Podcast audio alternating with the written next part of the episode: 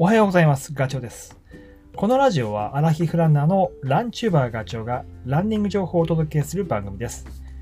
走りながらや隙間時間にでも聞いていただき、走る気持ちがスイッチオンになれば嬉しいです。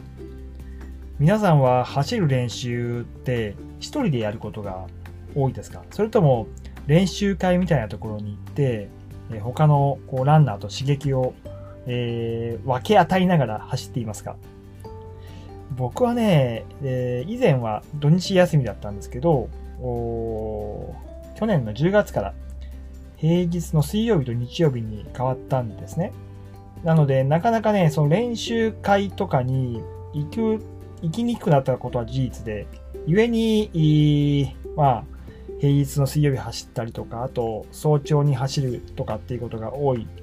えっ、と、一人で走る練習が、まあ、どちらかといったら、比べると多いと思います。みんなで走るよりは。そんな時にモチベーションを高めてくれるのが 坂なんです、坂。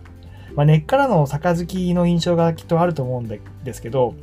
まあ、それもなんでかって思うとね、やっぱり坂って登っていくとてっぺんがあるじゃないですか。頂点が。それは急な坂であろうが、長い坂であろう関係なく短い坂でも、えっと、必ずある、ありますよね。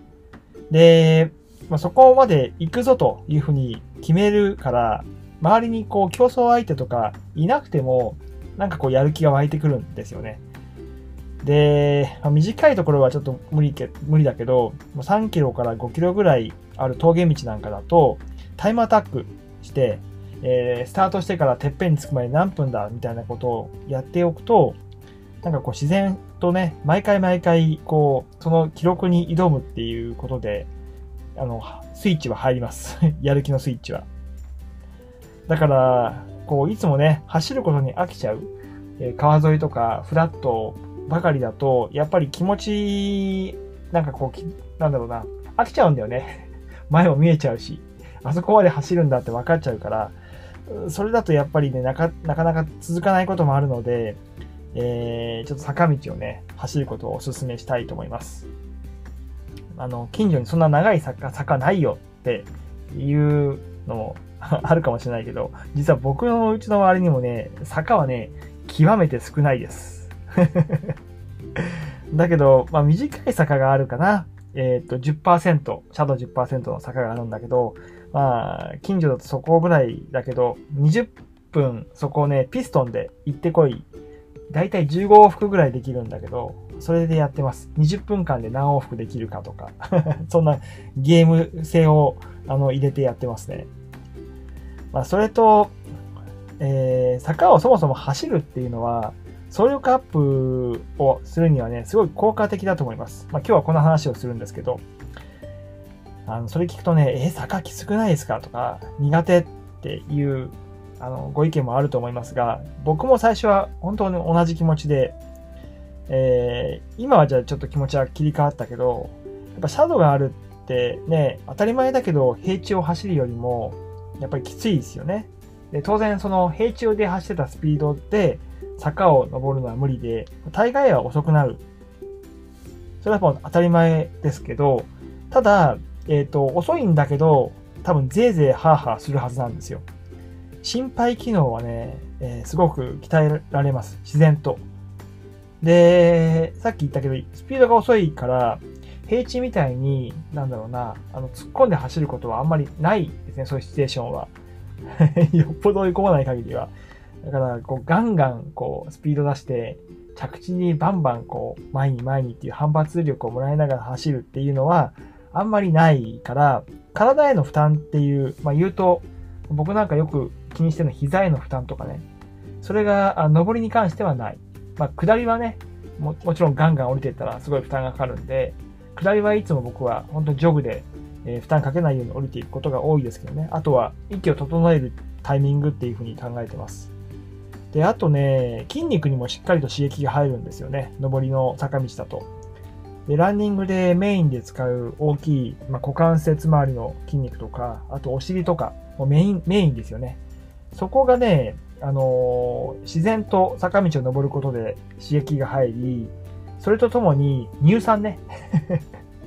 乳酸が溜まり続けていくわけですよ。やっぱ坂道登っていくと。で、そうすると、その乳酸を処理するスピードとか、まあよく言うけど、乳酸ってエネルギーに転換されるって言うけど、そういうこう力も養われていきます。知らず知らずのうちにね、なんかこう、肉体的に走るスペックが上がっていきます。なんかいいことばっかり言ってます坂に、坂、坂走ること。まあ、それが今回テーマだからね。あと、坂道走るとランニングフォームも良くなるって、もうこれもいつも僕言ってますけど、あの、ラジオとかで。あのね、どうしてもね、猫背になっちゃうケースが多い。で、これやるとやっぱり腰が落ちるから、足のパワーで引っ掛けながら、あの、体を言うと持ち上げながら、あの、走っていく形になるんですよね。で、これかなりのね、足のパワー、あの、浪費しちゃうので、できれば猫背は、あの、しないようにした方がいい。で、猫背にすると、もう一つ言うと、あの、背中が丸まるんで、胸の部分がやっぱり狭まるから、肺にね、こう、空気が入りにくくなるんですよ。やっぱり。で、逆にこう、胸を張ると空気、こう、取り込みしやすくなるので、新鮮な空気がたくさん入れば、えー、その酸素は体中に血液に混じって届けられるんで、動きも良くなってくる。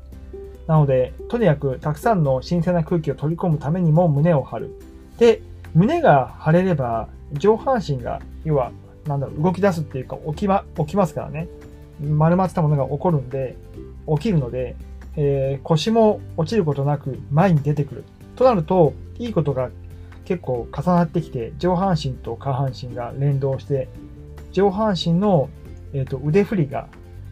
えー、足を前に出す時のサポートをしてくれる、後押しをしてくれるようになります。だから足のパワーだけで持ち上げて、こう動いていたものが、全身を使って前に進む推進力を作り出してくれる。